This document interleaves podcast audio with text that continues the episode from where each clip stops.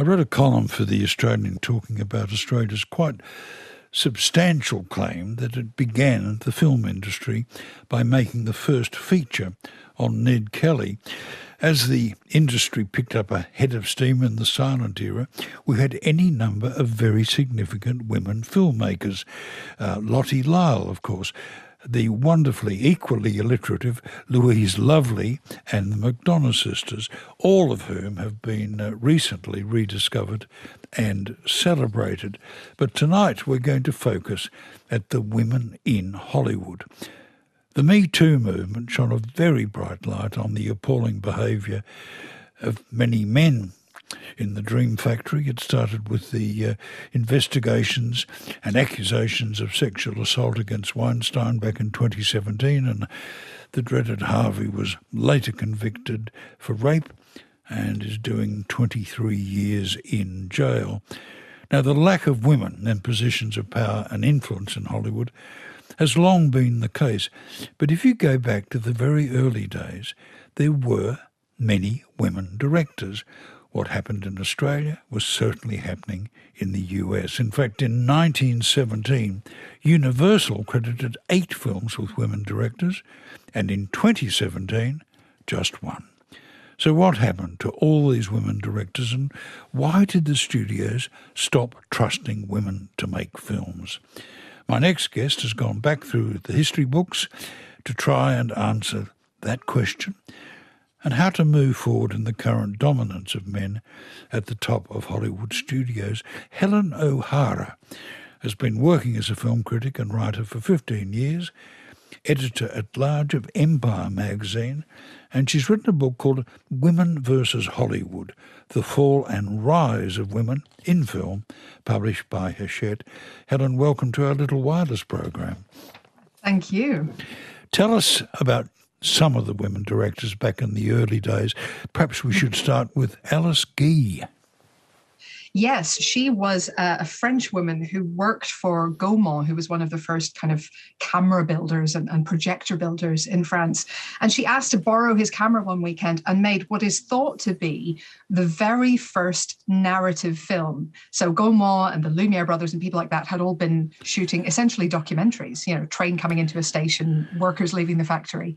And she went and shot a little story about a fairy finding babies in a cabbage patch, only 30 seconds long. Um, but that set her up and she started making by some accounts over a thousand films over the next sort of 20 years. She became head of film production at gaumont for, for about 10 years and was was enormously successful in her day. And from making a 30 second film she goes on to make a life of christ and a version of the hunchback of notre dame yes, which were, you know, relative epics for their time. I mean, they were about 30 minutes long because it was still so early on in cinema's development, but they were they were big budget, you know, big event movies by the standards of the day. She she actually moved to America. She set up her own studio where she was producer, editor, you know, script supervisor, the whole thing. Um, and and really, really was successful for a while, but couldn't quite make it when when film became a big business. She made a film called In the Year 2000. And this is marvelous. This was set in a world where men were sexually harassed by dominant women. Mm i mean it's not a subtle film. Um, it's very much you know sort of women catcalling men and you know th- not allowing them to drink in the pub and things like this. Uh, but it you know it does make the point that she was trying to make which is look how unjust this is. Imagine if this was happening to you. Uh, and that's you know that's in about 1912 she made the first one of those. You know it's it's crazy to think how much this was the same issues were being dealt with then that are being dealt with now. The first titan in the industry, I guess, was Mary Pickford, who was the biggest hmm. star in the in the 1910s and uh, certainly one of the biggest earners yeah, she was hugely, hugely successful. I mean, she uh, was able to name her own prize. She was able to choose her own directors, her own scripts. Uh, she worked hand in glove with a female scriptwriter who was also very, very successful, Frances Marion. Uh, and she uh, went on to be one of the founders of United Artists Studio. So she she basically took control of her career and and made sure that she would stay at that level of stardom, that she would get paid the money that her stardom sort of deserved. You know, because she was the name bringing in the tickets. It wasn't wasn't the studio, it wasn't the director. So she wanted that to be reflected in the way she was compensated. And of course, her colleagues included husband Douglas Fairbanks and none other than Chaplin. Absolutely. And Chaplin, interestingly, one of the things I discovered, one of the first people to, you know, sort of tutor him in how to act for film, because of course he was a big vaudeville star, uh, was a woman. It was Mabel Normand, who was a very established uh, female com- com- comedy star at the time. And she helped kind of mentor Chaplin through his first few films. So remind us about Lois Weber. Oh, well, she was, I mean, talk about a titan. She was one of the highest paid directors in Hollywood during the 1910s. I think she was the second highest paid overall. Um, and she was enormously in demand. She commanded big budgets, you know, again, by the standards of the day. She was making essentially epics and she was making these very kind of thinky films about truth, about sexism again, about uh, you know the evils of gossip and the you know the, the, right way to live these kind of little moral fables. Um, but she was getting paid sort of like a christopher nolan. You know she was considered one of the big intellectual heavyweights of of the 1910s was this hugely hugely successful filmmaker. The interesting thing about her was that she was for many of her films early on co-credited with her husband and when the marriage broke down and people had to essentially admit that they were dealing with Lois Weber, that's when her career began to slide. Now, her husband didn't actually do any directing by all accounts, but it was having a man's name to sort of hide behind that seemed to be the key for a lot of these early women. Here's someone who really believes in the power of film to change attitudes. And I learned from you that she became mayor of the newly built Universal City. Yes, she did. So Universal's uh, essentially their backlot and their studio was so enormous that they they it, they didn't t- legally incorporate as a city, but they called themselves a city. They held town elections. It was a huge publicity sort of a stunt but yes, it was Lois Weber who was elected mayor at a time when women still couldn't vote, of course, in in most elections in the US. Um, so that was a big, you know, that was a big deal at the time. She did run on a suffragette ticket, and she did run arguing for women to be given the vote. And she was the first American woman to direct a full length feature of all things, The Merchant of Venice. Well, you know, if you're gonna if you're gonna go big, you know, go with the classics. Go with one of the uh, one of the Shakespeare plays. Although, of course, we're still in the silent era, so it was a slightly cut down version. But yeah, she she was so in demand. You know, she was absolutely at the forefront of her profession at, that, at those days. And what's interesting is how almost completely she was left out of the history books when those came to be written. All the attention was given to the Cecil B. DeMilles and the D.W. Griffiths, and this woman who had been right there alongside them in terms of innovating film techniques was just sort of left to one side. And yet she was a mentor for actresses and other women filmmakers. And of course, and she was using techniques which were cutting edge and then will be credited mm-hmm. to others. Yes, so things like split screen, you know, things like double exposure, uh, all these things to get trick effects in your movies. She did a film called Suspense, which is still pretty creepy about uh, you know a, a, desperate criminal creeping into a woman's house. And there's a split screen so you can see the criminal kind of creeping around and the woman upstairs uh, initially unaware that there's anything wrong it's incredibly effective at building suspense uh, even now. But yeah she she did all of this and she she helped discover clara bow. You know she was a, a real mentor to a lot of women in early hollywood um, was part of this whole sort of gang who would have parties every friday night and, and give each other advice on how to get ahead. We could also of course look at the career of uh, nell shipman but let's move on. Mm. why did women who were so successful in the silent era why were they pushed aside when sound arrived? They were actually mostly gone before sound. So they, they started to go in the late 1910s. And the reason is essentially that Hollywood became very big business. Uh, films were getting longer. We were, you know, getting up to feature length. And that meant that they were more expensive to make, which meant you needed investors.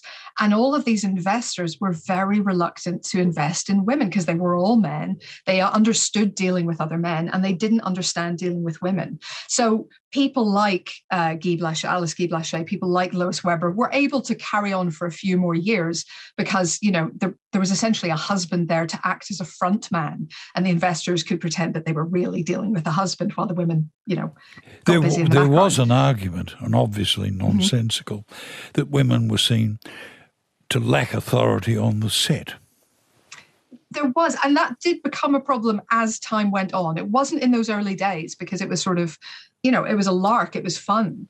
But as time went on and and as as filmmaking became less of a hobby and more of a career you did start to get crew members who would object to working for women. And that's the you know the case today. If you if you listen to female directors you will hear hear these horror stories about crew members pushing back constantly in a way that they don't with the male directors one of the problems, of course, for your industry and for and for ours here in Australia mm. is that so many of our early films are lost, and uh, yeah. a great many silent films, including those made by the women we're discussing, were destroyed. Yes, they were, and I think part that's part of the problem. And another part is the fact that you know Hollywood was obviously very anxious for uh, cinema to adopt sound when that came in, and for theaters to invest the money in putting in sound systems. So they themselves made fun of silent movies. And Lois Weber's film Shoes, which is about kind of poverty and desperation, was recut to kind of make fun of it. And, and they put a crazy sound, uh, you know, soundtrack over the top and that so all of that conspired to also kind of do down what the women had achieved it was all you know it was all dismissed as nonsense as kind of teenage the, the awkward teenage years of cinema um, but because all the women had been pushed out by then what they had accomplished was forgotten along with those early silent films let's now jump to uh, the present time well let's move mm. on if it was tough on white women in Hollywood, it was even oh, more yeah. difficult for African American actresses. Mm, very much so. I think in those early years, there was a sort of African American cinema, and there were just people of color generally who were making films. Um, there was an Asian American woman called Marion E. Wong who got some films made up in San Francisco. Um, there were uh, Black women in the South who managed to make films for themselves. Uh, Tressie E. Souders was one for example. So there were some filmmakers, but again, with the silent era ending, they never got the chance with the big studios when when the money came in. And then uh, yes, and then even as actresses, black women were were essentially stuck in maid roles and were stuck playing uh, mammies. You know, well, the great the case, the infamous exactly. case, is Hattie McDaniel is Hattie McDaniel, who won an Oscar for that role and had to be given special permission to go to the ceremony because the hotel where it was held was segregated. So she wasn't allowed to sit with the other stars of the film at their table. And indeed, they weren't allowed to sit with, with her because several of them protested and tried to, to arrange that. I was fascinated uh, in your discussion about the transition from the notion of film as industry to film as art. Can you explain why the rise of the auteur was bad for women? I think it's because we are very quick to describe some people as geniuses and very slow to describe others. And I think the, the, image that a lot of us have of a genius is someone who is difficult, who is odd, who may be rude, who's almost certainly male. And I think women who get ahead in a lot of these industries are the ones who can work with others, who can communicate, who can conciliate, you know, who can who can bring everyone along with them. And we don't see that as genius. We see that as sort of maybe management or, or being a bit too nice or being a pushover. And whereas the men are allowed to be badly behaved in a way that the women often aren't in Hollywood, you know, um, what we describe as impassionate in a man is described as difficult or belligerent in a woman. And so as the auteur theory kind of took hold and we started kind of deify these male genius directors, I think it was an extra burden and an extra hurdle for women to overcome. This uh, gives rise in your book to a detour to the Svengali directors who uh, mm. tried to mould their stars to their own fantasies, the, the likes of Bogdanovich, Preminger. Yes, and Howard Hughes, who just he kept um, telling women to go outside and scream every morning to try and get that husky voice. Um, so you, you had him throughout his career trying to mold women into this idealized image that he had in his head that, that he wanted.